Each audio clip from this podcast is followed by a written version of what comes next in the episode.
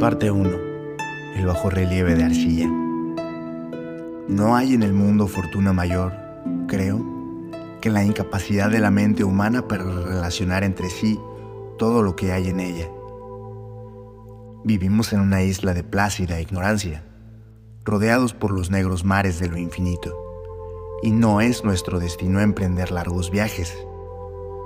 Las ciencias, que siguen sus caminos propios, no han causado mucho daño hasta ahora. Pero algún día la unión de estos disociados conocimientos nos abrirá a la realidad y a la endeble posición que en ella ocupamos.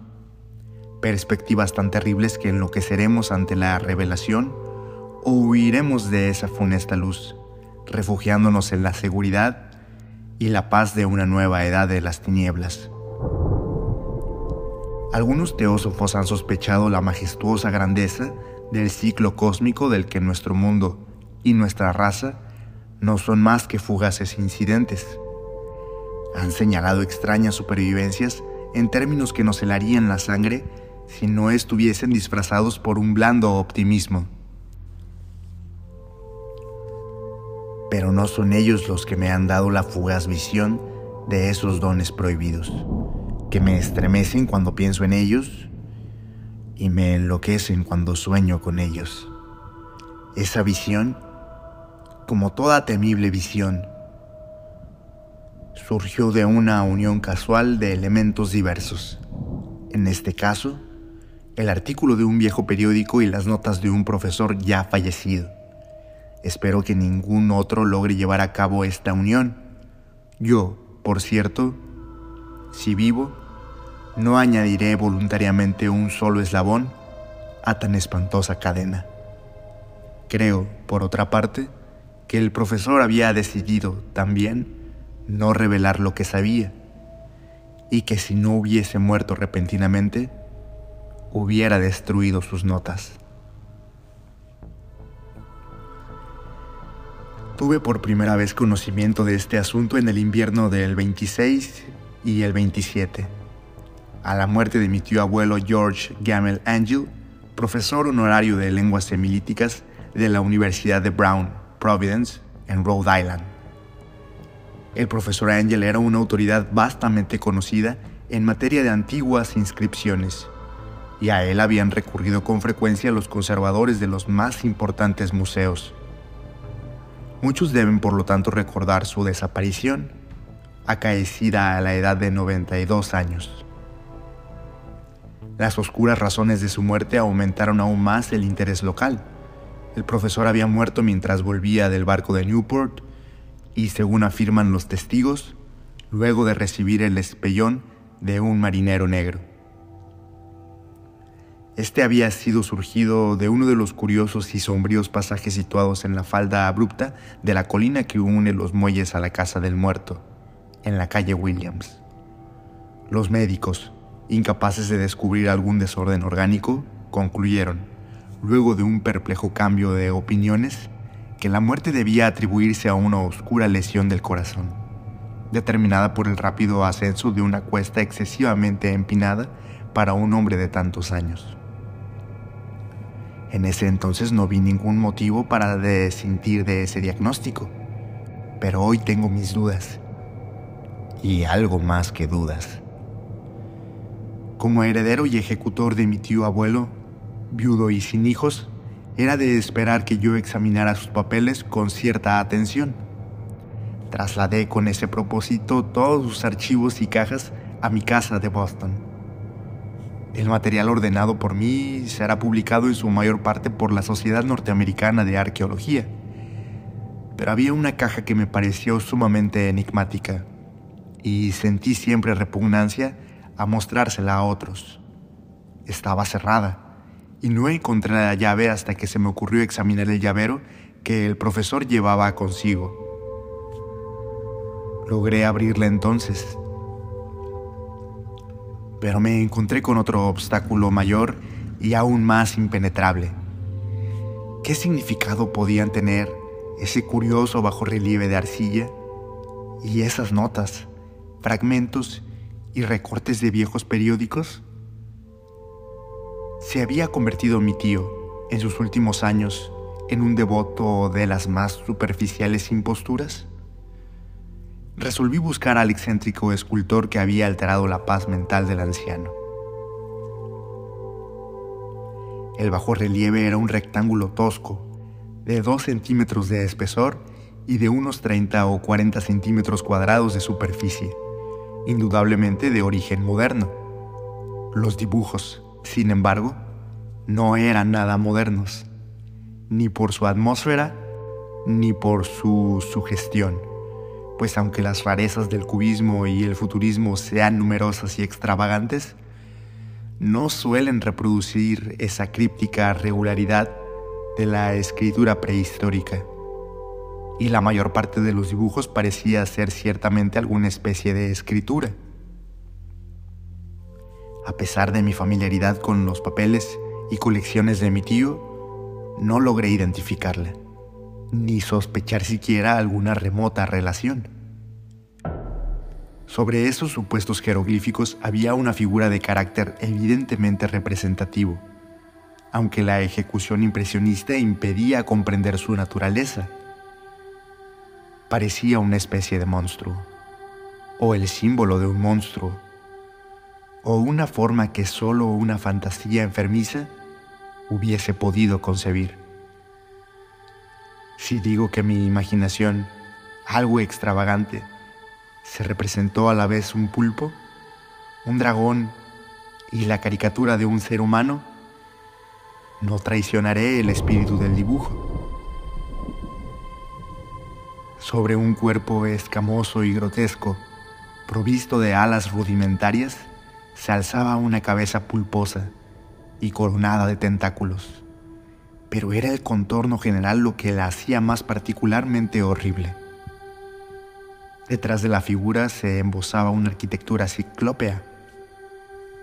Las notas que acompañaban a este curioso objeto, además de unos recortes de periódicos, habían sido escritas por el profesor mismo, y no tenían pretensiones literarias. El documento en apariencia más importante estaba encabezado por las palabras El culto de Cthulhu, escritas cuidadosamente en caracteres de imprenta para evitar todo error en la lectura de un nombre tan desconocido. El manuscrito se dividía en dos secciones. La primera tenía el siguiente título, 1925 Sueño y obra onírica de H. A. Wilcox, calle Thomas 7, Providence, R.I. Y la segunda, Informe del inspector John R. Legres, calle Bienville, 121, Nueva Orleans, a la Sociedad Norteamericana de Arqueología, 1928. Notas del mismo y del profesor Webb.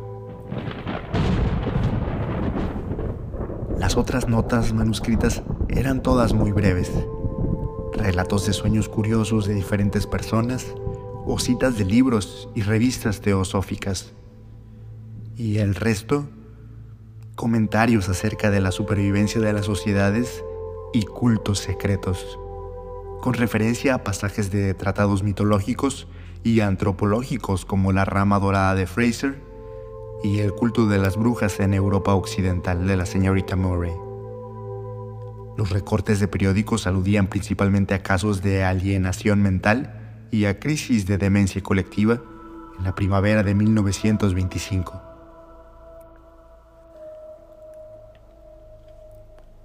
La primera parte del manuscrito principal relataba una historia muy curiosa. Parece que el primero de marzo de 1925 un joven delgado, moreno, de aspecto neurótico y presa de gran excitación, había visitado al profesor Angel, con el singular bajo relieve de arcilla, entonces todavía fresco y húmedo. En su tarjeta se leía el nombre de Henry Anthony Wilcox, y mi tío había reconocido en él al hijo menor de una excelente familia con la que estaba ligeramente relacionado. Wilcox, que desde hacía un tiempo estudiaba dibujo en la Escuela de Bellas Artes de Rhode Island, y que vivía en el Hotel Fleur de Lis, muy cercano de esta institución, era un joven precoz y un genio indudable, pero muy excéntrico.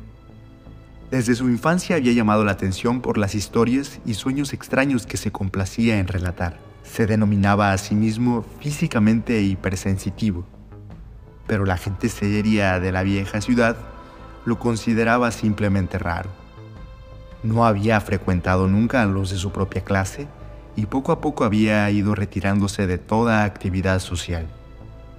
Actualmente, solo era conocido por algunos estetas de otras ciudades, la Asociación Artística de Providence, deseosa de preservar su conservadurismo, lo había desahuciado.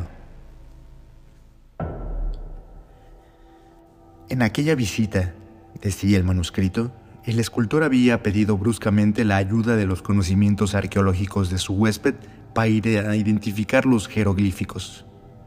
El joven hablaba de un modo pomposo y descuidado que impedía simpatizar con él. Mi tío le respondió con sequedad, pues la evidente edad de la tableta excluía toda posible relación con las ciencias arqueológicas. La réplica del joven Wilcox, que impresionó bastante a mi tío como para que la reprodujera palabra por palabra, tuvo ese énfasis poético que caracterizaba sin duda su conversación habitual. Es nueva, es cierto, le dijo pues la hice anoche mientras soñaba con extrañas ciudades, y los sueños son más viejos que la cavilosa tiró, la contemplativa esfinge o Babilonia, guarnecida de jardines. Y comenzó a narrar una historia desordenada que, de pronto, despertó en mi tío un recuerdo. El anciano se mostró febrilmente interesado. La noche anterior había habido un leve temblor de tierra, el más violento de los que habían sacudido Nueva Inglaterra en esos últimos años. Había afectado terriblemente la imaginación de Wilcox. Ya en cama, y por primera vez en su vida, había visto en sueños unas ciudades ciclópeas de enormes bloques de piedra y gigantescos y siniestros monolitos de un horror latente que exudaban un limo verdoso. Muros y pilares estaban cubiertos de jeroglíficos y de las profundidades de la tierra, de algún punto indeterminado, venía una voz que no era una voz, sino más bien una sensación confusa que solo la fantasía podía traducir en esta unión de letras casi imposibles. Cthulhu Tan. Esta mezcla de letras fue la llave del recuerdo que excitó y perturbó al profesor Angel interrogó al escultor con minuciosidad científica y estudió con intensidad casi frenética el bajo relieve que el joven había estado esculpiendo en sueños, vestido solo con su ropa de dormir y temblando de frío. Mi tío culpó a su avanzada edad, dijo Wilcox más tarde, en no reconocer con rapidez los jeroglíficos y el dibujo. Muchas de sus preguntas le parecieron un poco fuera de lugar a su visitante especialmente aquellas que trataban de relacionar a este último con sociedades y cultos extraños. Y Wilcox no pudo entender por qué mi tío le prometió repetidamente guardar silencio si admitía ser miembro de una de las tan innumerables sectas paganas o místicas. Cuando el profesor quedó al final convencido de que Wilcox ignoraba de verdad toda doctrina o cultos secretos, le suplicó que no dejara de informarle acerca de sus sueños. Este pedido dio sus frutos, pues a partir de esa primera entrevista, el manuscrito menciona las visitas diarias del joven y la descripción de sorprendentes visiones nocturnas, cuyo tema principal era siempre unas construcciones ciclópeas de piedra, húmedas y oscuras, y una voz o inteligencia subterránea que gritaba una y otra vez, en enigmáticos y sensibles impactos, algo indescriptible. Los dos sonidos que se repetían con más frecuencia eran los representados por las palabras Cthulhu y Riley.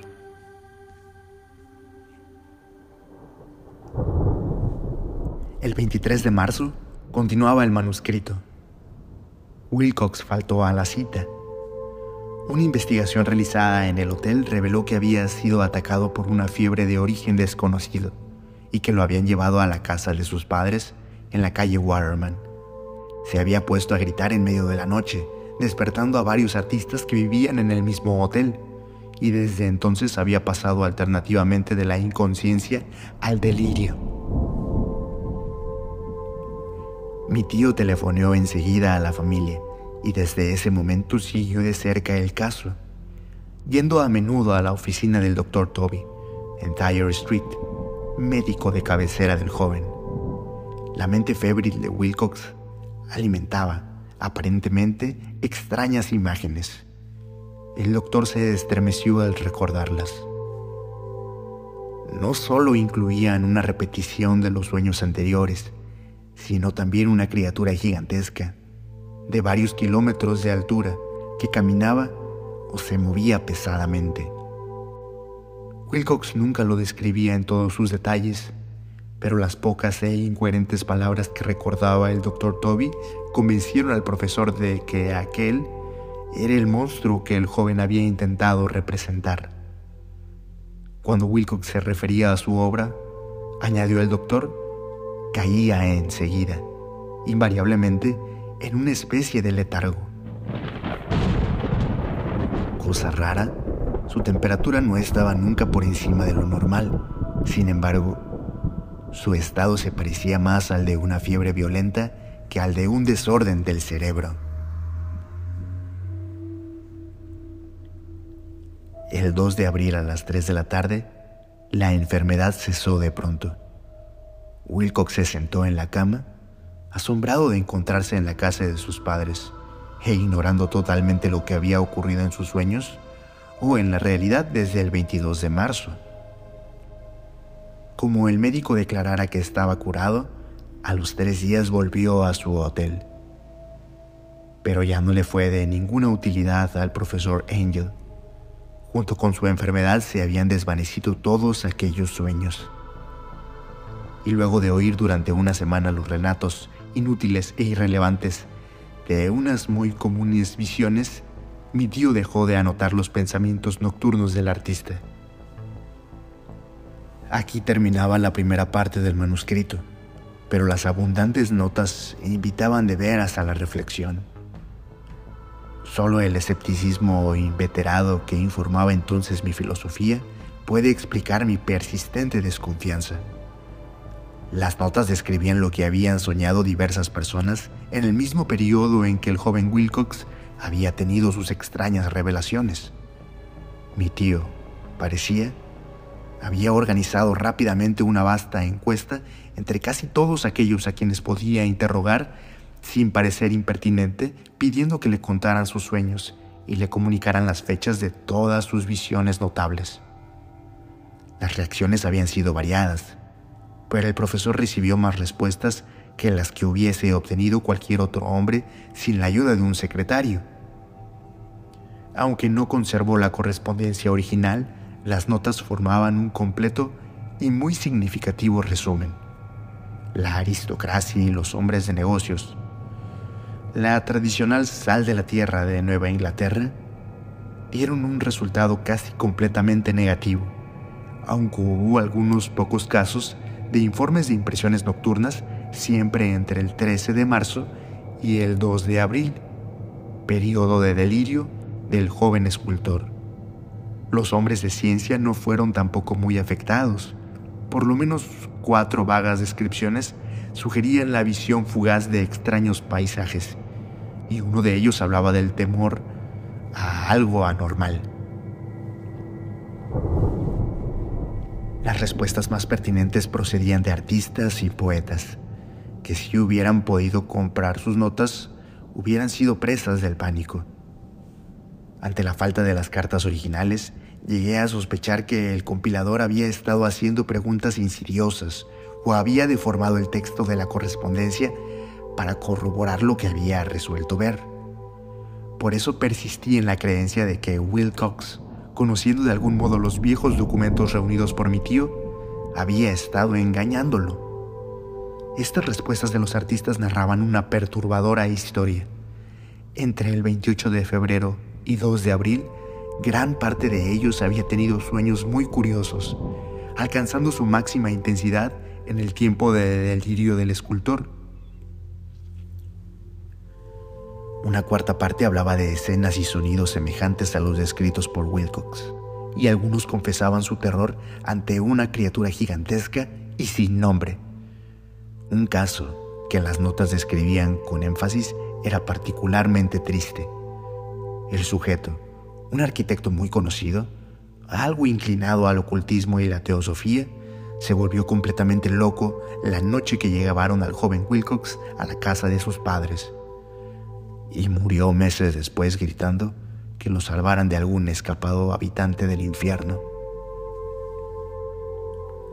Si mi tío hubiese conservado los nombres de estos casos, en vez de reducirlos a números, yo hubiera podido hacer alguna investigación personal, pero como estaban las cosas, solo pude encontrar a unos pocos. Todos, sin embargo, confirmaron las notas. Me pregunté a menudo si aquellos a quienes había interrogado el profesor Angel se habían sentido tan intrigados como este grupo. Nunca les di explicaciones y es mejor así. Los recortes de prensa, como ya he dicho, trataban de casos de pánico, manía y excentricidad, siempre en el mismo periodo.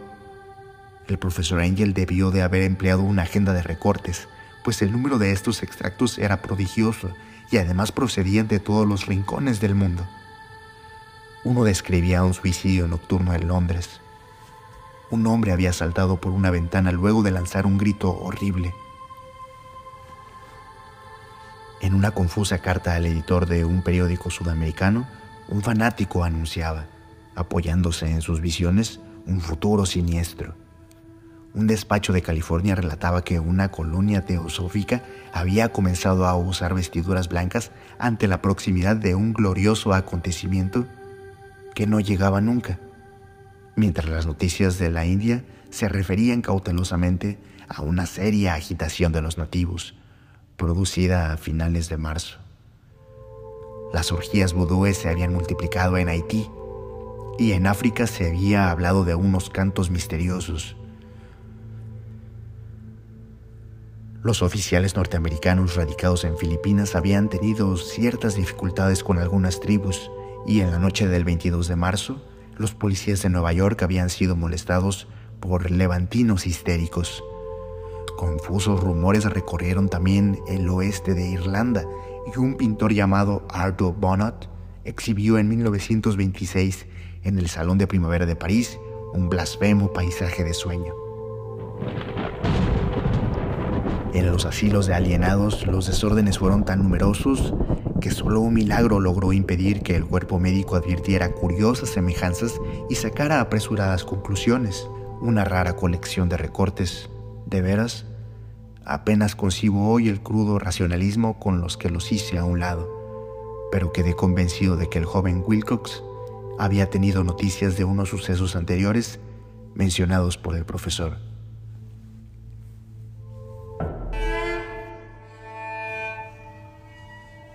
Parte 2. El informe del inspector Legras.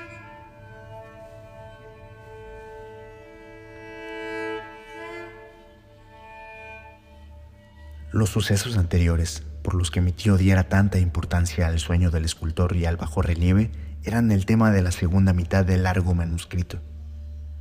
Ya una vez, parecía, el profesor Angel había visto los odiosos contornos del monstruo anónimo había meditado sobre los desconocidos jeroglíficos y había oído las sílabas que solo la palabra Cthulhu podía traducir. Todo esto en circunstancias tan sobrecogedoras que no es raro que persiguiese al joven Wilcox con preguntas y ruegos. Esta experiencia anterior había ocurrido 17 años antes, en 1908, mientras la Sociedad Norteamericana de Arqueología celebraba su consejo anual en St. Louis. El profesor Angel, por su autoridad y sus méritos, había desempeñado un papel importante en todas las deliberaciones, y a él se acercaron varios profanos que aprovechaban la oportunidad de la convocatoria para hacer preguntas y plantear problemas. El jefe de ese grupo no tardó en convertirse en centro de atracción de todo el Congreso. Era un hombre de aspecto muy común, mediana edad, y que había hecho el viaje de Nueva Orleans a St. Louis en busca de cierta información que no había podido obtener en su distrito. Se llamaba John Raymond Legras y era inspector de policía. Traía consigo el objeto de su viaje, una estatuita de piedra repugnante y grotesca, muy antigua aparentemente, cuyo origen no había logrado determinar. No debe creerse que el inspector Legras se interesara por la arqueología. Todo lo contrario, su deseo de instruirse tenía como único origen razones puramente profesionales. La estatuita, ídolo, fetiche o lo que fuese, había sido capturada meses antes en los pantanos boscosos del sur de Nueva Orleans, en el curso de una expedición contra una presunta ceremonia vudú. Tan singulares y odiosos eran los ritos que la policía comprendió que se hallaba ante un culto totalmente ignorado e infinitamente más diabólico que los del vudú. Los confusos e increíbles relatos arrancados por la fuerza a los prisioneros nada informaron sobre su posible origen. De ahí el deseo de la policía de consultar a alguna autoridad para identificar así el horrible símbolo y seguir las huellas del culto hasta sus fuentes. El inspector Legras no había esperado que su pedido convocara una impresión semejante. La aparición de la curiosa estatuita bastó para excitar a los hombres de ciencia, y pronto todos rodearon al inspector para contemplar de cerca la diminuta figura cuya rareza y aspecto de genuina y abismal antigüedad abrían perspectivas tan misteriosas y arcaicas. Nadie reconoció la escuela escultórica de la que había nacido la estatua, y sin embargo centenares y hasta miles de años parecían haberse posado en la oscura y verdosa superficie de aquella piedra desconocida. La figura, que los miembros del Congreso pasaron de mano en mano para estudiarla con más minuciosidad, medía de unos 20 a 25 centímetros de altura y estaba finamente labrada. Representaba un monstruo de contornos vagamente antropoides, pero con una cabeza de pulpo cuyo rostro era una masa de tentáculos, un cuerpo escamoso que sugería cierta elasticidad, cuatro extremidades dotadas de garras enormes y un par de alas largas y estrechas en la espalda. Esta criatura, que exhalaba una malignidad antinatural, parecía ser de una pesada corpulencia y estaba sentada en un pedestal o bloque rectangular cubierto de indescriptibles caracteres.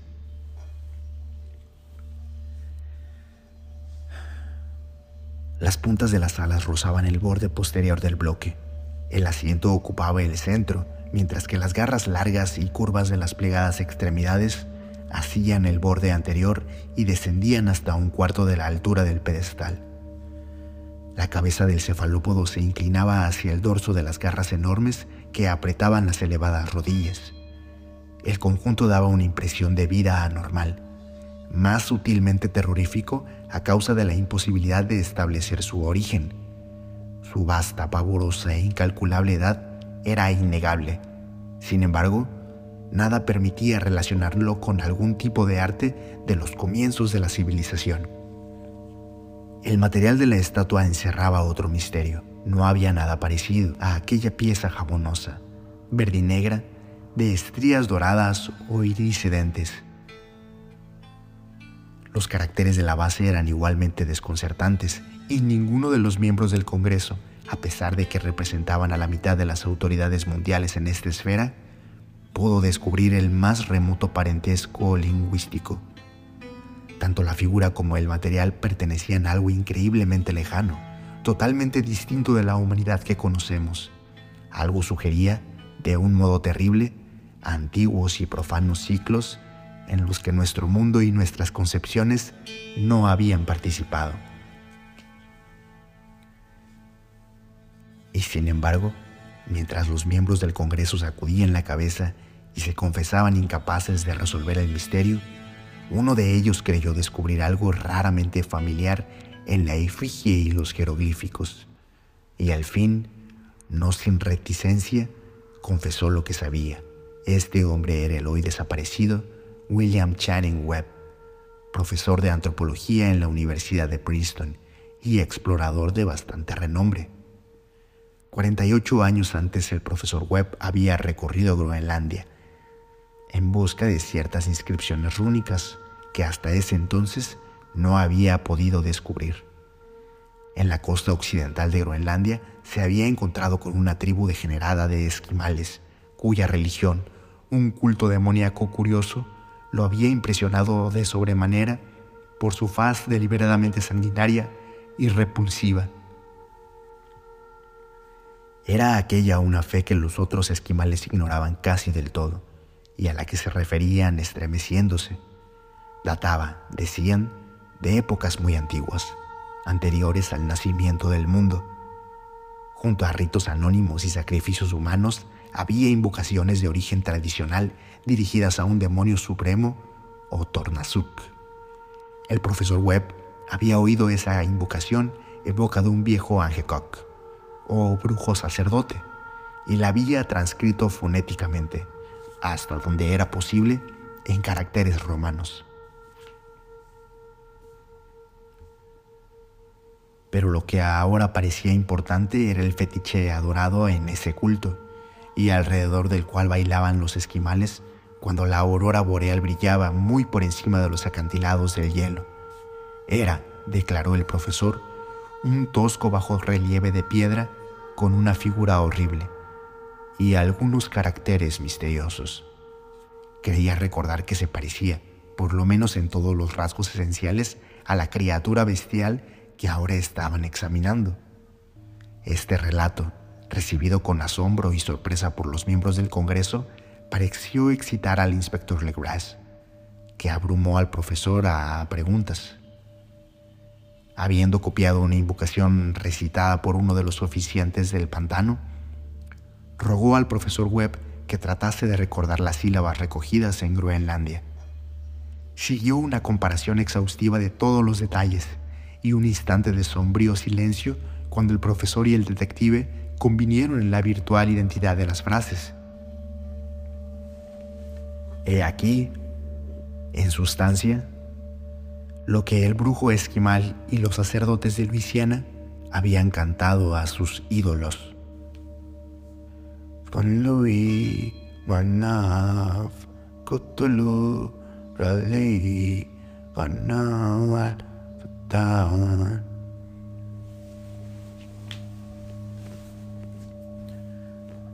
La Grass había tenido más suerte que el profesor Webb, pues varios prisioneros le habían revelado el sentido de esas palabras.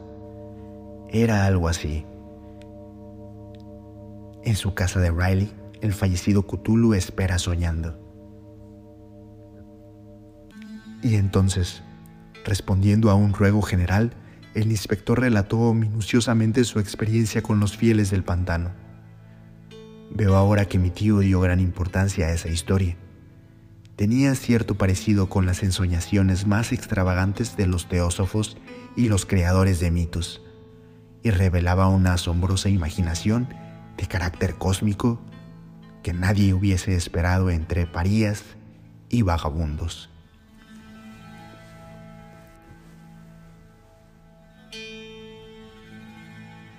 El primero de noviembre de 1907, la policía de Nueva Orleans había recibido un alarmado mensaje de la región pantanosa del sur.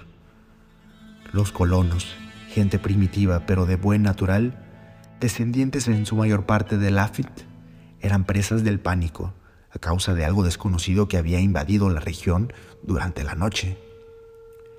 Se trataba en apariencia de un culto vudú, pero de una especie más terrible que todo lo que ellos conocían. Desde que el malévolo Tam Tam había comenzado a sonar incesantemente en aquellos bosques oscuros donde nadie osaba aventurarse, habían desaparecido varias mujeres y niños. Se habían oído gritos irracionales, chillidos desgarradores y cantos lúgubres, y unas llamas diabólicas habían bailado en la espesura. Los vecinos, añadía el aterrorizado mensajero, no podían soportarlo. En las primeras horas de la tarde, 20 policías partieron de dos carricoches y un automóvil, guiados por el tembloroso colono. Cuando el camino se hizo intransitable, abandonaron los vehículos y durante varios kilómetros chapotearon en silencio a través de los espesos bosques de cipreses donde nunca penetraba la luz del día. Raíces tortuosas y nudos malignos de musgo español retardaban la marcha y de vez en cuando una pila de piedras húmedas o los fragmentos de una pared en ruinas hacían más depresiva aquella atmósfera que los árboles deformados y las colonias de hongos contribuían a crear. Al fin apareció un miserable conjunto de chozas, y los histéricos colonos corrieron a agruparse alrededor de las vacilantes linternas. El apagado golpear de los tam-tams se oía débilmente a lo lejos. La brisa traía muy de cuando en cuando un chillido que helaba la sangre. Un resplandor rojizo parecía filtrarse por entre el follaje pálido, más allá de las interminables avenidas de la noche selvática. A pesar de su repugnancia a quedarse nuevamente solos, todos los habitantes del lugar se negaron a avanzar un solo paso hacia la escena del culto maldito. De modo que el inspector Legras y sus 19 colegas tuvieron que aventurarse sin guías por aquellas negras arcadas de horror, donde ninguno de ellos había puesto el pie. La región en que ahora entraba la policía tenía tradicionalmente muy mala fama y en su mayor parte no había sido explorada por hombres.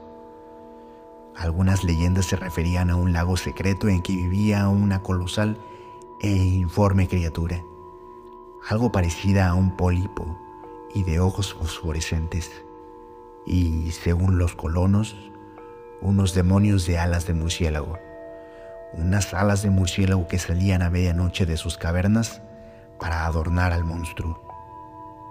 Afirmaban que éste estaba allí desde antes de que la Salle, los indios y aún las bestias habitaran ese bosque. Era una verdadera pesadilla y verlo significaba la muerte pero se parecía a algo que en sueños bastantes hombres veían, y eso bastaba para que estos se mantuviesen alejados. La orgía vudú se desarrollaba en los límites extremos del área aborrecida, pero aún así el emplazamiento era bastante malo, y eso quizá había aterrorizado a los colonos más que los chillidos o los incidentes. Solo la poesía o la locura podían haber reproducido los ruidos que oyeron los hombres de Legras mientras atravesaban lentamente el sombrío pantano, acercándose a la luz rojiza y a los apagados tam-tams.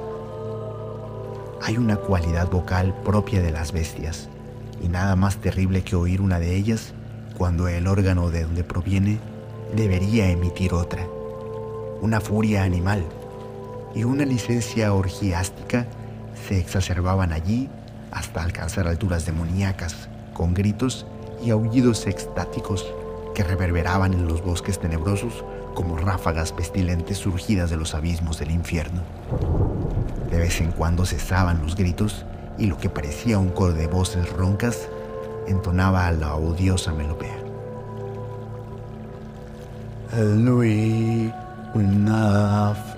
Kutulu Ali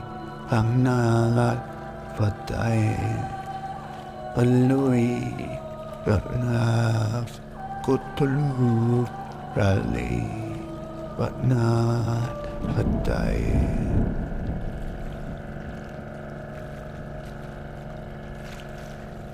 Por fin los hombres llegaron a un sitio donde el bosque era menos denso y se encontraron de pronto en el lugar mismo de la escena. Cuatro trastabillaron, uno quinto perdió el conocimiento y otros dos lanzaron un grito de horror que, por suerte, fue apagado por el tumulto salvaje de la orgía. Legras roció con agua pantanosa el rostro del hombre desvanecido y luego todos contemplaron el espectáculo fascinados por el horror.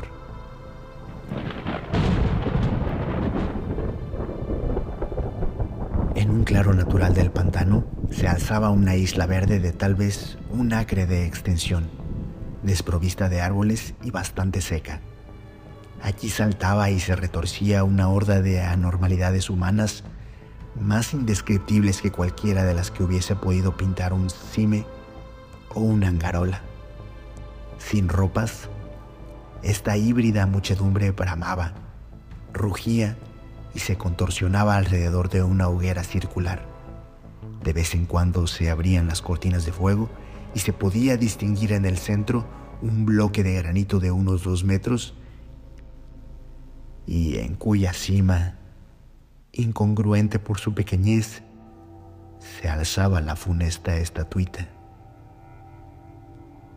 En diez cadalzos, instalados a intervalos regulares en un ancho círculo que rodeaba la hoguera, con el monolito como centro, colgaban con la cabeza hacia abajo los cuerpos extrañamente mutilados de los desaparecidos colonos. Dentro de este círculo saltaba y rugía el anillo de fieles, moviéndose de izquierda a derecha en una bacanal interminable entre el círculo de cadáveres y el círculo de fuego. Pudo haber sido solo la imaginación o pudo haber sido un simple eco, pero uno de los hombres, un impresionable español, creyó oír que las invocaciones eran seguidas por unas respuestas antifonales que procedían de un lejano y sombrío lugar, situado en lo más profundo de aquel bosque de leyenda. Este hombre, Joseph D. Galvez, a quien más tarde encontré e interrogué, era desbordantemente imaginativo. Llegó a decir que había oído el débil golpear de unas grandes alas y que había vislumbrado unos ojos luminosos y una enorme masa blanca detrás de los árboles más lejanos. Pero creo que estaba demasiado influido por las supersticiones locales. La inactividad de los hombres paralizados fue comparativamente de poca duración. El deber venció pronto todas las dudas, y aunque los celebrantes debían de llegar al centenar, la policía, confiada en sus armas de fuego, irrumpió en medio de la horda. Durante cinco minutos el caos y el tumulto fueron indescriptibles. Hubo furiosos golpes, disparos y huidas. Pero finalmente, Legras pudo contar 47 prisioneros a los que obligó a vestirse y a los que rodeó de policías. Cinco de los celebrantes habían muerto y otros dos, muy malheridos, fueron transportados por sus cómplices en improvisadas parihuelas. La imagen del monolito fue sacada con todo cuidado y llevada por Legras. Examinados en el cuartel de la policía, luego de un viaje agotador, los prisioneros resultaron ser mestizos de muy baja ralea y mentalmente débiles. Eran en su mayor parte marineros y algunos de ellos eran procedentes casi todos de las islas de Cabo Verde, que daban un cierto matiz vudú a aquel culto heterogéneo.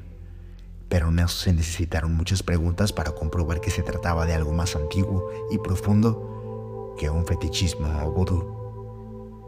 Aunque desgradados e ignorantes, los prisioneros se mantuvieron fieles, con sorprendente consistencia a la idea central de su aborrecible culto. Adoraban, dijeron, a los grandes antiguos que eran muy anteriores al hombre y que habían llegado al joven mundo desde el cielo. Esos antiguos se habían retirado ahora al interior de la tierra y al fondo del mar, pero sus cadáveres se habían comunicado en sueños con el primer hombre, quien inventó un culto que nunca había muerto. Este era ese culto y los prisioneros dijeron que había existido siempre y que siempre existiría.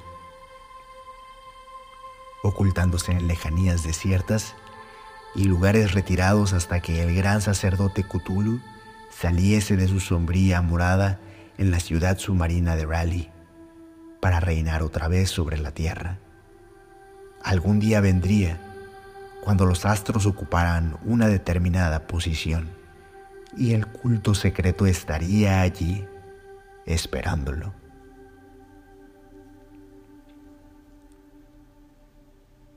Mientras tanto no podían decir nada más. Se trataba de un secreto que ni la tortura podría arrancarles. La humanidad no era lo único consciente en la Tierra, pues había unas formas que emergían de la sombra para visitar a sus escasos fieles. Pero estas no eran los grandes antiguos. Ningún ser humano había visto a los antiguos. El ídolo de piedra representaba al gran Cthulhu, pero nadie podía decir si los otros eran o no como él. Nadie era capaz de descifrar ahora la antigua escritura. Muchas cosas se transmitían oralmente. La invocación ritual no era el secreto. Este no se comunicaba nunca en voz alta. El canto significaba. En su casa de Raleigh, el fallecido Cthulhu espera soñando.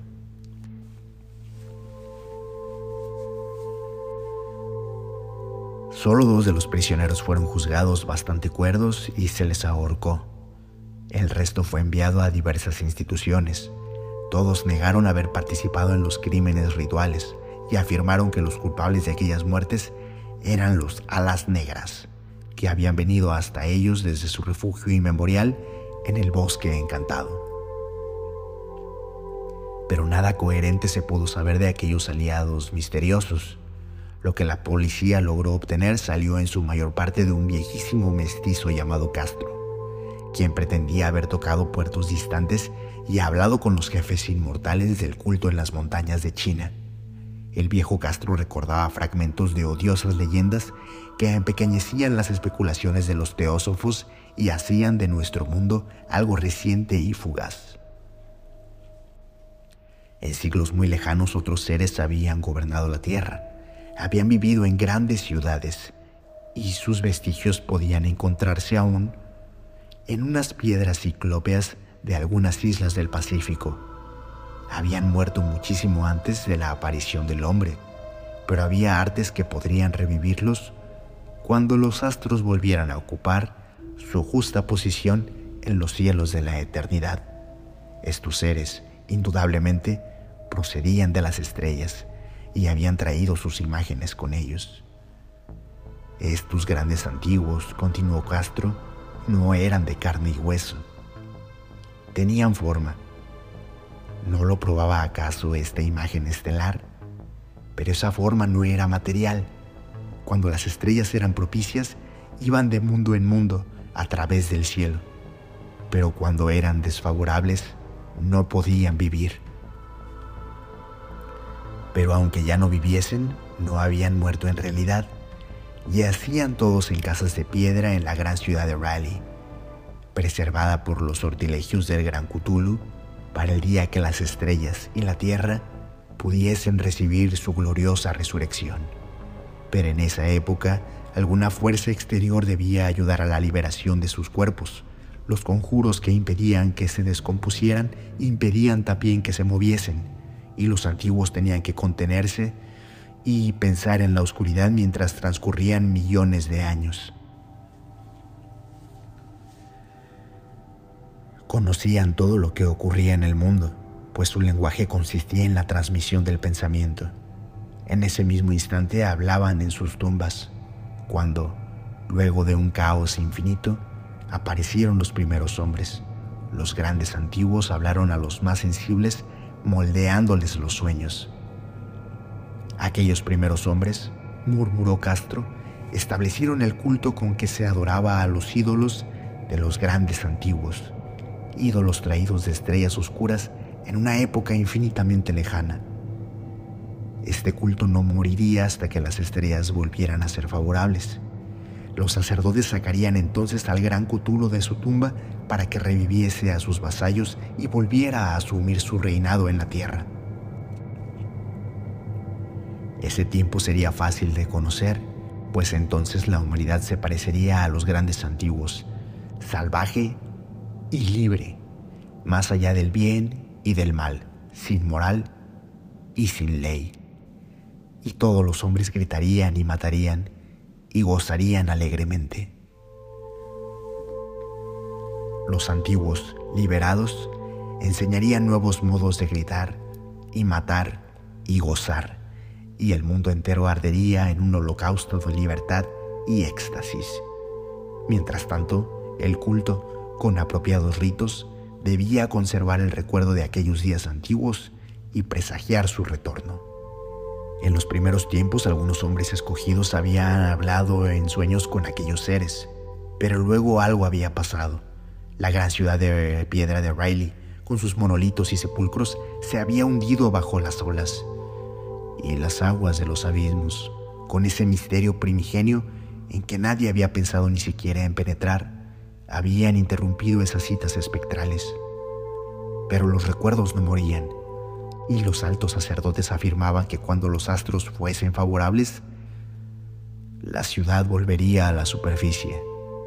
Entonces los viejos espíritus de la tierra, mohosos y sombríos, saldrían de sus subterráneos y propagarían los rumores recogidos allá, en olvidados fondos del océano.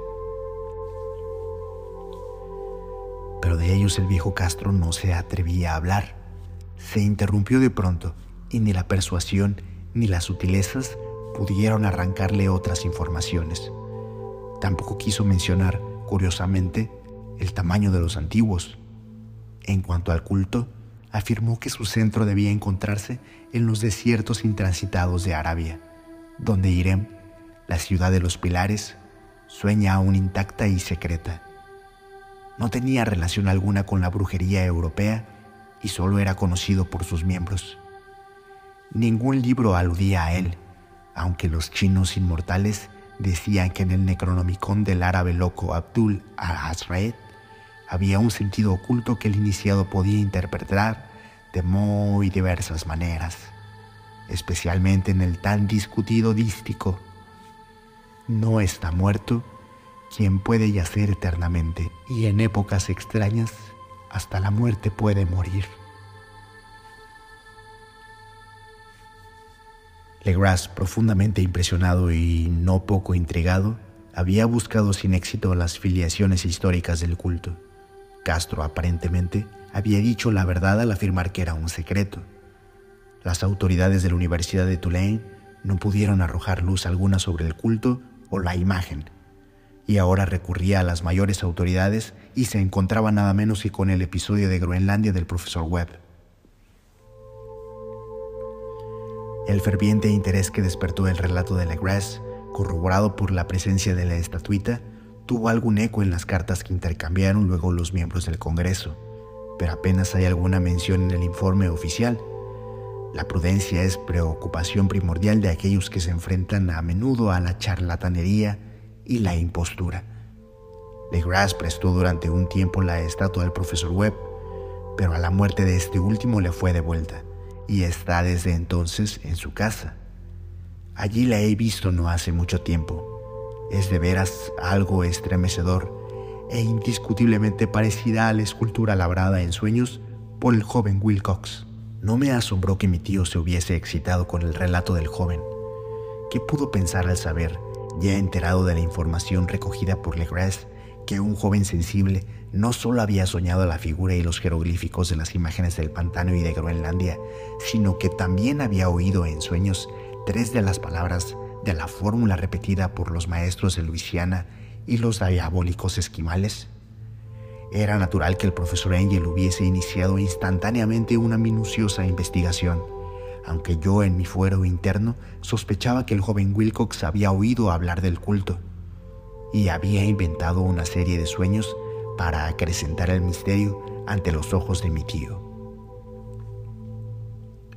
El relato de los otros sueños y los recortes coleccionados por el profesor parecían corroborar la historia del joven, pero mi bien fundado racionalismo y la total extravagancia del asunto me llevaron a adoptar las conclusiones que estimé más razonables de modo que luego de estudiar otra vez el manuscrito y comparar las notas teosóficas y antropológicas con la descripción del culto que había hecho la Grass, viajé a Providence para ver al escultor e increparle el haberse burlado de tal modo de un sabio anciano. Wilcox vivía aún, solo, en el Fleur de Lis de la calle Thomas, desagradable imitación victoriana de la arquitectura bretona del siglo XVII la fachada de estuco del hotel lucía ostentosamente entre las encantadoras casas coloniales y a la sombra del más hermoso campanario gregoriano que pudiera verse en Norteamérica. Encontré a Wilcox en sus habitaciones, sumido en su labor, y comprendí enseguida, por las piezas que lo rodeaban, que su genio era profundo y auténtico. Creo que durante un tiempo Wilcox figurara entre los grandes decadentes, pues ha cristalizado en arcilla y reflejará un día en el mármol esas pesadillas y fantasías evocadas en prosa por Arthur McCann y que Clark Ashton Smith ha hecho visibles en diversos versos y pinturas. Moreno, frágil y de aspecto un poco descuidado, Wilcox se volvió lánguidamente y sin dejar su silla me preguntó qué deseaba. Cuando le dije quién era, manifestó cierto interés, pues mi tío había excitado su curiosidad al examinar sus raros sueños, aunque sin expresar las razones de ese examen. Sin sacarlo de su ignorancia, traté prudentemente de hacerlo hablar. Poco tiempo me bastó para convencerme de que era absolutamente sincero. Hablaba de sus sueños de un modo inequívoco. Esos sueños y su residuo subconsciente habían influido profundamente en su arte, y me mostró una estatua mórbida cuyo modelado me estremeció casi por la fuerza de su oscura sugestión. No recordaba haber visto el original excepto en el bajo relieve creado durante un sueño, pero los contornos se habían formado insensiblemente bajo sus manos. Era, sin duda, la forma gigantesca de la que había hablado en su delirio. Comprobé muy pronto que no sabía nada del culto, salvo lo que el constante interrogatorio de mi tío había dejado de escapar. Y traté otra vez de concebir de qué modo podía haber recibido esas impresiones sobrenaturales. Hablaba de sus sueños de un modo extrañamente poético, haciéndome ver con terrible claridad la ciudad ciclópea de piedra verde y musgosa, cuya geometría, añadió curiosamente, era totalmente errónea y oí otra vez con un temor expectante el subterráneo llamado mental. Cthulhu Dan, Cthulhu Dan. Esas palabras figuraban en la temible invocación que evocaba el sueño vigilia de Cthulhu en su bóveda de piedra de Riley, y a pesar de mis racionales ideas me sentí profundamente perturbado. Wilcox, era indudable, había oído hablar casualmente del culto, y lo había olvidado enseguida en la masa de las lecturas y concepciones igualmente fantásticas. Más tarde, en virtud de su impresionable carácter, el culto había encontrado un modo de expresión subconsciente en los sueños, el bajo relieve de arcilla y la estatua que yo estaba ahora contemplando, de modo que la superchería había sido involuntaria. El joven tenía unos modales un poco afectados y un poco vulgares, que me desagradaban de veras, pero yo ya estaba dispuesto a admitir tanto su genio como su honestidad. Me despedí amablemente y le deseé todo el éxito que su talento prometía. El asunto del culto continuó fascinándome y a veces imaginaba poder adquirir un gran renombre investigando su origen y relaciones. Visité Nueva Orleans, hablé con Legras y otros de los que habían participado en aquella vieja expedición. Examiné la estatuita y hasta interrogué a los prisioneros que todavía vivían. El viejo Castro, por desgracia, había muerto hacía varios años. Lo que escuché entonces de viva voz, aunque no fue más que una confirmación detallada de los escritos de mi tío, acrecentó mi interés y tuve la seguridad de estar sobre la pista de una religión muy antigua y secreta cuyo descubrimiento me convertiría en un antropólogo famoso. Mi actitud era aún entonces absolutamente materialista, como aún quisiera que lo fuese, y por una inexplicable perversidad mental rechacé la coincidencia de los sueños y los recortes coleccionados por el profesor Angel. Hubo algo, sin embargo, que comencé a sospechar y que ahora creo saber. La muerte de mi tío no fue nada natural. Cayó al suelo en la colina, en una de las estrechas callejuelas que partían de unos muelles donde abundaban los mestizos extranjeros, luego del descuidado empujón de un marinero de tez oscura. Yo no había olvidado que los oficiales de Luisiana se distinguían por la mezcla de sangres y sus intereses marinos, y no me hubiera sorprendido conocer la existencia de agujas venenosas y métodos criminales secretos tan faltos de piedad como aquellas creencias y ritos misteriosos. Legras y sus hombres, es cierto, no habían sido molestados, pero en Noruega acaba de morir un marino que veía cosas. No pudieron haber llegado a oídos siniestros las investigaciones realizadas por mi tío luego de encontrarse con el escultor. Creo hoy que el profesor Engel murió porque sabía o quería saber demasiado. ¿Es posible que me espere un fin semejante? Pues yo también he aprendido mucho.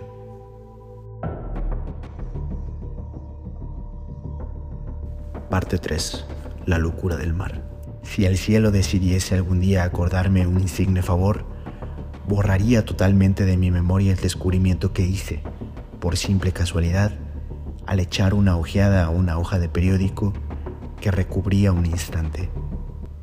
Era un viejo número del Boletín de Sydney del 18 de abril de 1925, con el cual no hubiese podido dar en mi vida cotidiana había pasado inadvertido hasta para la agencia de recortes que había estado coleccionando ávidamente durante esas épocas materiales para mi tío. Había yo casi abandonado mis investigaciones cerca de lo que el profesor llamaba el culto de Cthulhu y me encontraba de visita en casa de un doctor amigo de Patterson, Nueva Jersey, conservador del museo local, examinando un día los ejemplares de reserva amontonados en desorden en los estantes de una de las salas del fondo del museo, mi mirada se detuvo en la rara ilustración de uno de los periódicos extendido bajo las piedras.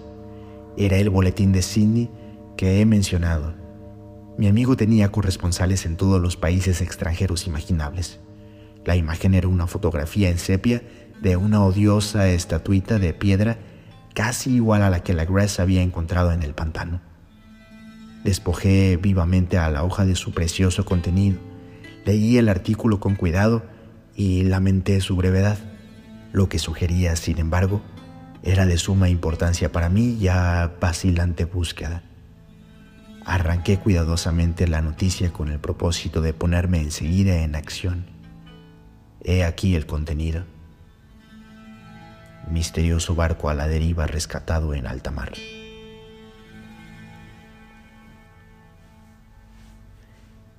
El vigilante arribó remolcando a un yate neozelandés armado, un muerto y un sobreviviente a fondo. Relatan combates furiosos y muertes en alta mar. Marinero rescatado se niega a dar detalles de la misteriosa experiencia. Ídolo extraño hallado en su poder. Se iniciará una investigación. El carguero vigilante de la compañía Morrison, procedente de Valparaíso, Arribó esta mañana a su puesto de amarre en la bahía de Darling, remolcando al yate Alert de Dunedin con serias averías, pero dotado aún de un poderoso armamento. El yate fue avistado el 12 de abril a los 34 grados 21 de latitud sur y a los 152 grados 17 longitud oeste, con un muerto y un sobreviviente a bordo. El vigilante dejó Valparaíso el 25 de marzo y el 2 de abril fue alejado considerablemente de su curso, en dirección sur, por excepcionales tormentas y enormes olas. El 12 de abril avistó el buque a la deriva. En apariencia había sido abandonado, pero luego descubrió que llevaba a un sobreviviente en estado de delirio y un hombre muerto por lo menos desde hacía una semana. El sobreviviente apretaba entre sus manos una piedra horrible de origen desconocido de unos 30 centímetros de alto, cuyo origen los profesores de la Universidad de Sydney, la Sociedad Real y el Museo de la Calle College no pudieron determinar, y que el hombre afirmaba haber descubierto en la cabina del yate en un altarcito rudimentario. Este hombre, ya recobrado, relató una historia de piratería y violencia sumamente extraña. Se trata de un noruego llamado Gustav Johansen, de cierta cultura, segundo oficial en la goleta Emma de Auckland, que partió el Callao el 20 de febrero, con una tripulación de 20 hombres. El Emma, dijo, fue retrasado y alejado considerablemente de su ruta por la tormenta del 1 de marzo y el 22 del mismo mes a los 49 grados 51 de latitud sur y a los 128 grados 54 de longitud este. El capitán Collins no obedeció la orden de virar y la tripulación del yate abrió fuego sin aviso con una batería de cañones de bronce particularmente pesada. Los marineros de Lema, dijo el sobreviviente, se resistieron con valentía, y aunque la goleta comenzó a hundirse, pues varios proyectiles habían alcanzado la línea de flotación, lograron acercarse al enemigo y lo abordaron poniéndose a luchar en cubierta. Como los tripulantes del yate combatían de un modo torpe y cruel, tuvieron que matarlos a todos. Tres de los hombres de lema, incluso el capitán Collins y el primer oficial Bree, murieron, y los ocho restantes, bajo el mando del segundo oficial Johansen, se pusieron a navegar en la dirección seguida originalmente por el yate, a fin de descubrir por qué motivo se les había ordenado cambiar de rumbo. Al día siguiente desembarcaron en una islita que no figuraba en ningún mapa. Seis de los hombres murieron allí, aunque Johansen se mostró particularmente reticente a este respecto y dijo que habían caído en una grieta entre las rocas. Más tarde, parece, Johansen y sus compañeros volvieron al yate y trataron de hacerlo navegar, pero fueron vencidos por la tormenta del 2 de abril. Desde ese día hasta el 12 de abril, fecha en que fue recogido por el vigilante, Johansen no recuerda nada, ni siquiera cuándo murió su compañero William Bryden. La muerte no se debió aparentemente a otra causa que a privaciones. Cables procedentes de Dunedin informan que el Alert era muy conocido como barco de carga y tenía muy mala reputación. Pertenecía a un curioso grupo de mestizos cuyas frecuentes incursiones nocturnas a los bosques atraían no poca curiosidad. Luego de la tormenta y los temblores de tierra del primero de marzo, se había hecho apresuradamente a la vela. Nuestro corresponsal en Auckland afirma que el Emma y sus tripulantes gozaban de una excelente reputación y que Johansen es un hombre digno de toda confianza. El almirantazgo va a iniciar una investigación sobre este asunto, durante la cual se tratará de convencer a Johansen para que hable más libremente. Esto era todo, además de la diabólica imagen, pero qué pensamientos despertó en mi mente. Estas nuevas y preciosas noticias acerca del culto de Cthulhu probaban que éste tenía fieles seguidores tanto en el mar como en la tierra. ¿Qué motivo había impulsado a la híbrida tripulación a ordenar el regreso de Lema mientras navegaban con su ídolo? ¿Qué isla desconocida era aquella en que habían muerto seis de los tripulantes, acerca de la cual el contramaestre John Hansen se mostraba tan reticente? ¿Qué resultado había tenido la investigación del almirantazgo y qué se había sabido del odioso culto en Dunedin? Y lo más extraordinario, Qué profunda y natural relación de hechos era esta que daba una significación maligna e innegable a los sucesos tan cuidadosamente anotados por mi tío. El primero de marzo se había producido una tormenta y un terremoto. El Alert y su mal encarada tripulación habían dejado rápidamente Dunedin, como obedeciendo un imperioso llamado. Y en el otro extremo de la tierra, poetas y artistas habían comenzado a soñar con una ciclópea ciudad submarina mientras un joven escultor modelaba, en sueños, la forma del terrible Cthulhu. El 23 de marzo la tripulación de Lema desembarcaba en una isla desconocida, perdiendo allí seis hombres, y en esa misma fecha los sueños de algunas personas alcanzaron su mayor intensidad y se oscurecieron con el terror de un monstruo maligno y gigantesco. Todo eso mientras un arquitecto se volvía loco y un escultor caía presa del delirio. ¿Y qué pensar de esa tormenta del 2 de abril, fecha en que cesaron todos los sueños de la ciudad sumergida y Wilcox salió indemne de aquella fiebre extraña? ¿Qué pensar igualmente de aquellas alusiones del viejo Castro a los antiguos venidos de las estrellas y a su reino próximo, y a su culto, y a su gobierno de los sueños? Estaba balanceándome en el borde de un abismo de horrores cósmicos, insoportables para un ser humano. En todo caso no afectaron sino a la mente, pues el 2 de abril puso término de algún modo a la monstruosa amenaza que había sitiado el alma de los hombres. Aquella tarde, luego de haber pasado el día enviando telegramas y haciendo urgentes preparativos, me despedí de mi huésped y tomé un tren para San Francisco. En menos de un mes llegué a Dunedin, donde, sin embargo, descubrí que se sabía muy poco de los extraños miembros del culto que habían vivido en las posadas marineras. El vagabundeo en los muelles era asunto demasiado común y no valía la pena mencionarlo, pero algo oía a propósito de una expedición terrestre realizada por estos mestizos durante la cual se escuchó el débil golpear de unos tambores y se vio un fuego rojo en las colinas lejanas. En Auckland me enteré de que Johansen había vuelto a Sydney, donde acababa de sometérsele a un inútil interrogatorio. Con el pelo totalmente cano, y que luego de vender su casita de la calle West había regresado con su mujer a su viejo hogar en Oslo. De su aventura no dijo a sus amigos más de lo que ya sabían los oficiales del almirantazgo, y todo lo que pudieran hacer fue darme su nueva dirección. Volví entonces a Sydney y hablé sin éxito con gente de mar y miembros de la corte.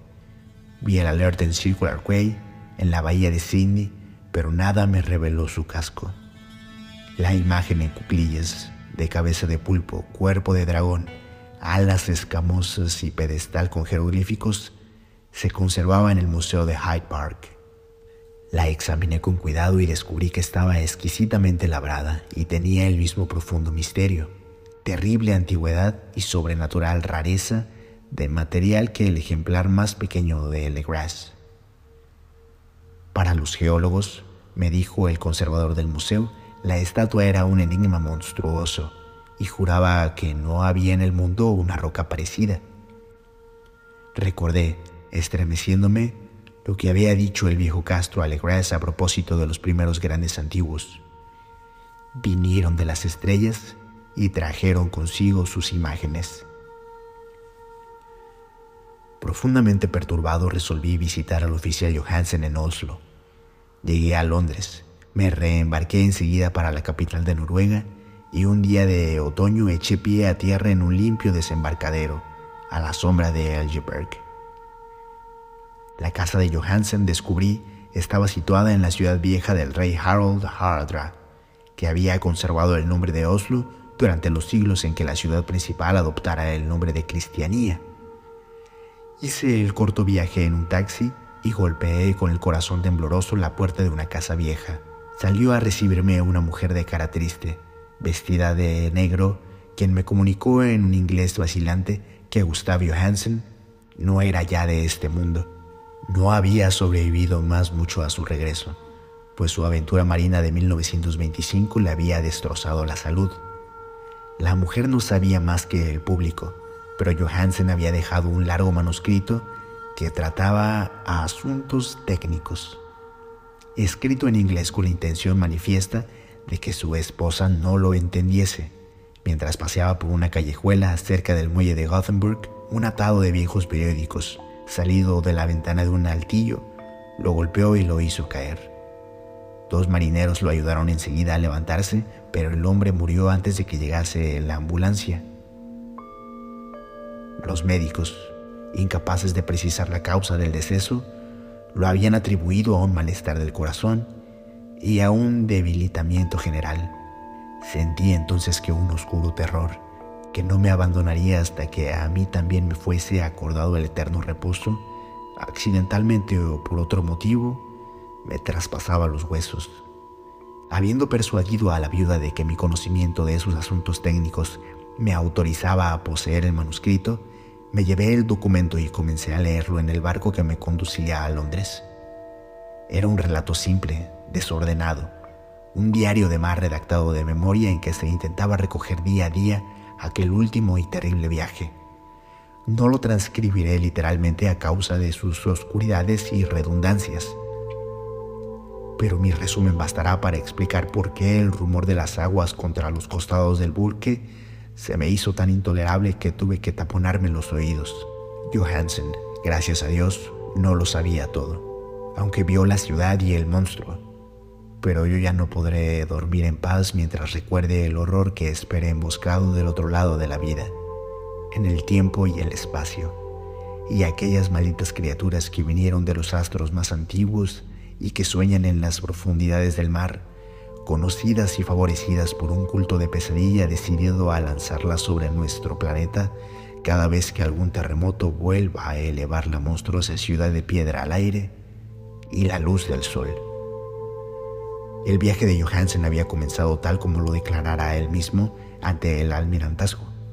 El Emma había dejado Auckland en lastre el 20 de febrero y sintió todo el impacto de esa tempestad consecutiva al terremoto que arrancó a los abismos marinos el horror que pobló los sueños de los hombres.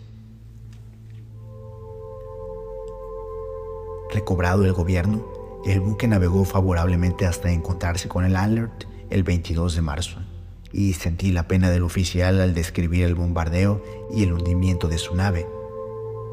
De los mestizos del yate, Johansen hablaba con un horror realmente significativo.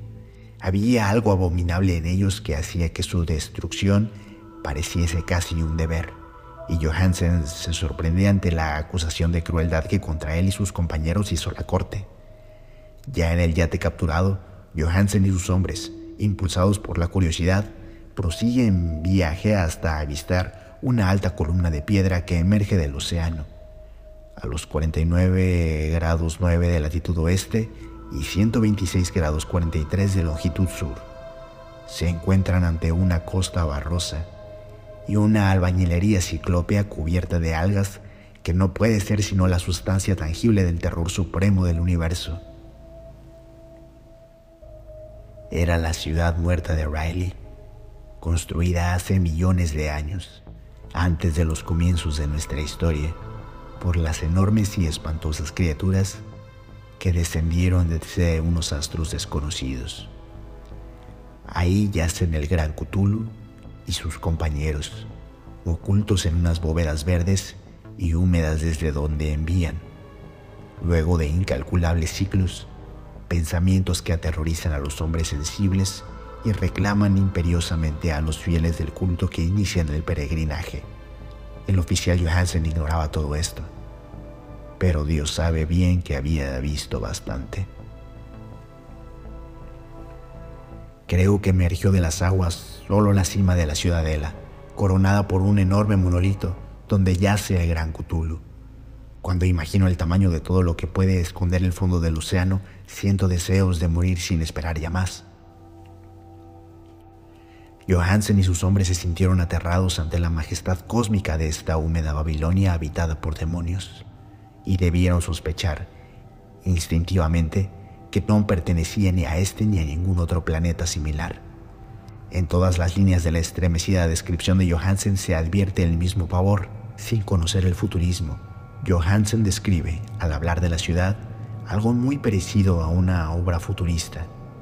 En vez de referirse a una estructura definida, algún edificio, se reduce a hablar de vastos ángulos y superficies pétreas, superficies demasiado grandes para ser de este mundo y cubiertas por jeroglíficos e imágenes horribles.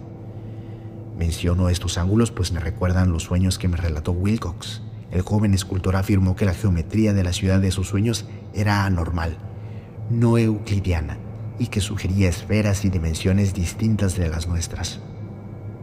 Ahora un marino ilustrado tenía ante la terrible realidad la misma impresión.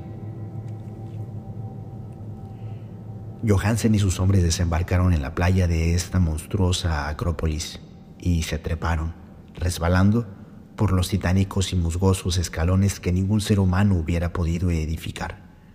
El sol mismo parecía deformado cuando se lo miraba a través de las mismas polarizadas que emanaban de esta perversión submarina una amenaza tortuosa acechaba en esos ángulos desconcertantes, donde una segunda mirada descubría una concavidad donde se había creído ver la convexidad. Todos los exploradores, aún antes de ver algo definido, se sintieron presas de un indefinible terror. Todos habrían escapado si no hubiesen temido la burla de los otros y solo de mala gana se decidieron a buscar, vanamente, como comprendieron más tarde, algo que sirviese de recuerdo. Rodríguez, el portugués, fue el primero en llegar a la base del monolito y les gritó a los otros lo que acababa de descubrir. Poco más tarde los hombres contemplaron curiosamente una enorme puerta de piedra labrada con el ya familiar bajo relieve del pulpo dragón. Se parecía, dice Johansen, a la enorme puerta de un granero. Todos vieron allí una puerta, ya que estaba encuadrada en un umbral, un dintel y dos montantes, pero nadie pudo decidir si estaba situada horizontalmente como la puerta de una trampa o algo inclinada como la puerta exterior de un altillo. Como lo hubiese dicho Wilcox, la geometría del lugar era errónea. Uno no podía estar seguro de que el mar y el suelo fueran horizontales, de modo que la posición relativa de todo el resto parecía variar fantásticamente. Bryden presionó sobre la piedra en diversos sitios sin resultado. Luego Donovan palpó con delicadeza los bordes, apretando separadamente cada punto. Subió con lentitud a lo largo de la grotesca moldura de piedra, y los hombres se preguntaron cómo una puerta podía ser tan enorme. Al fin, muy suavemente, muy lentamente, la parte superior del panel comenzó a inclinarse hacia adentro, y todos vieron que la piedra se balanceaba. Donovan se deslizó o trepó de algún modo a lo largo de uno de los montantes y los hombres se pusieron a observar el curioso retroceso de la puerta monstruosa. En este fantástico mundo de deformaciones prismáticas, la piedra se desplazaba anormalmente en diagonal, despreciando todas las leyes de la materia y la perspectiva. La abertura mostraba una oscuridad casi inmaterial. Estas tinieblas tenían realmente una cualidad positiva, pues ocultaban algunas partes de las paredes interiores que debían ser visibles. Al fin surgió de aquella cárcel milenaria algo así como una humareada que oscureció la luz del sol mientras se elevaba hacia el cielo, empequeñecido y arrogado con la ayuda de sus alas membranosas.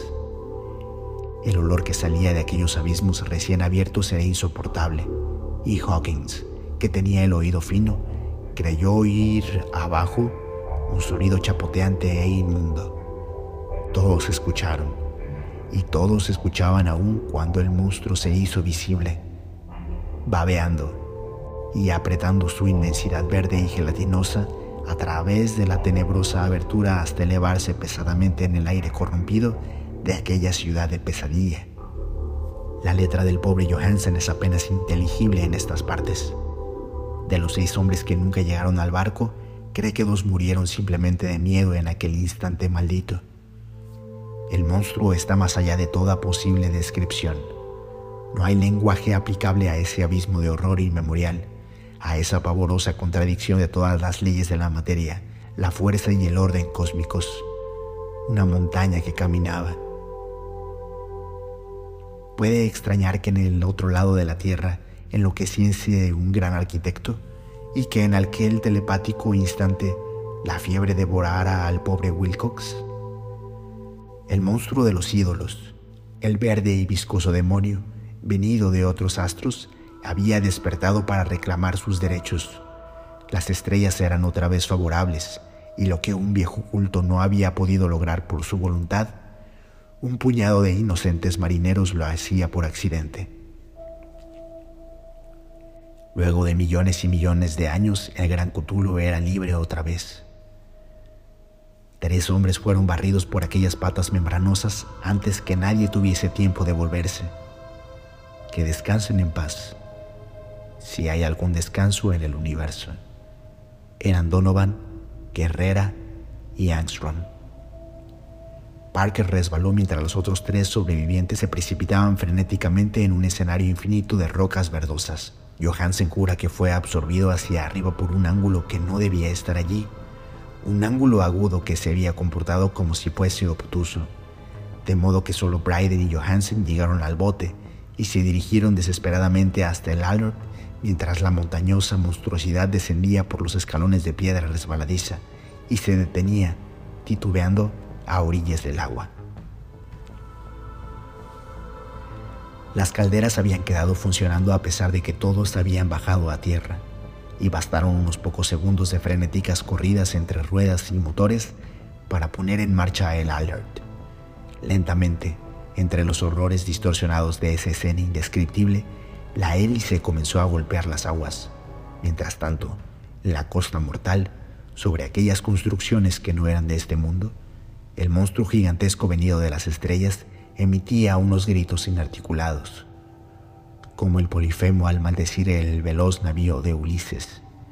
Enseguida, con más audacia que los cíclopes de la leyenda, el gran Cthulhu penetró en las aguas e inició la persecución con golpes que levantaron enormes olas.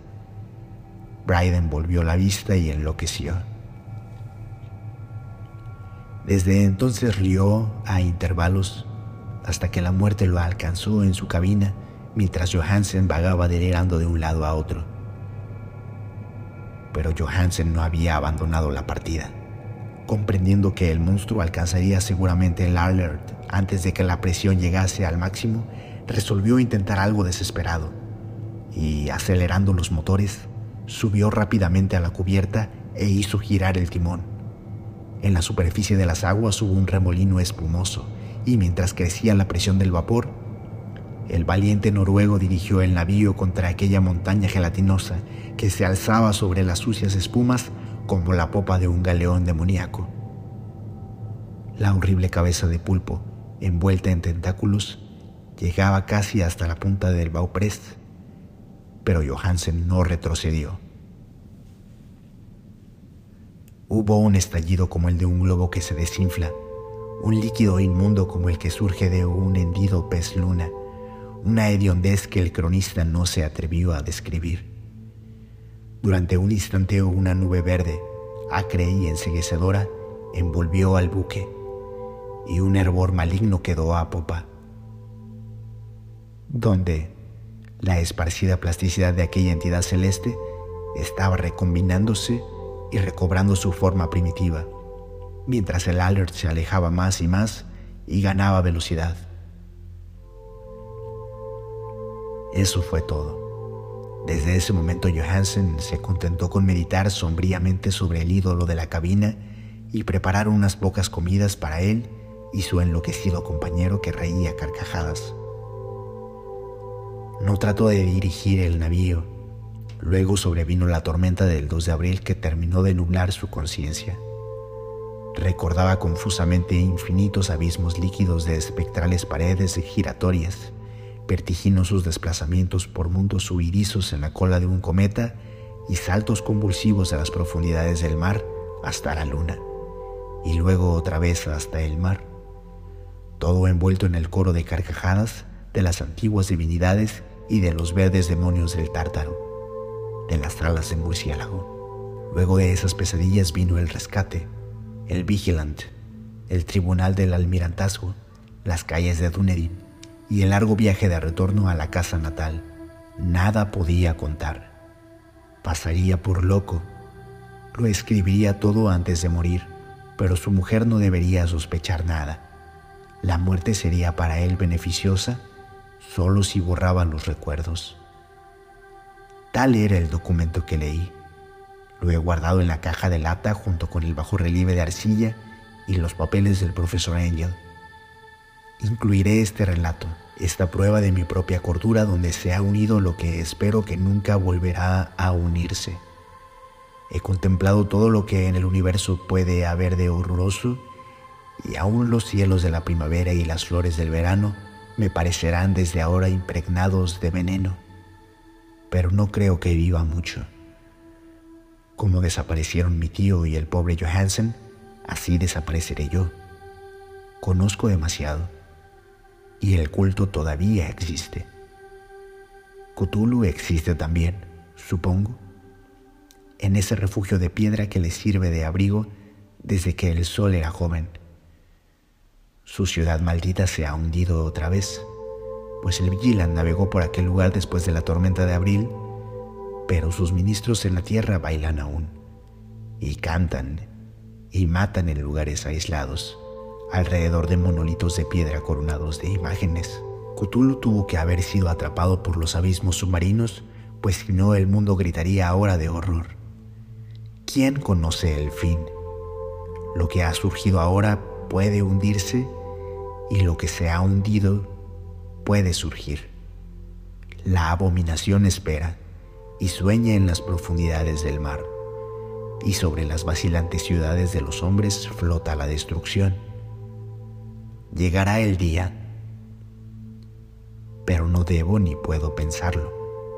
Ruego que si no sobrevivo a este manuscrito, mis ejecutores testamentarios cuiden de que la prudencia sea mayor que la audacia e impidan que caiga bajo otros ojos.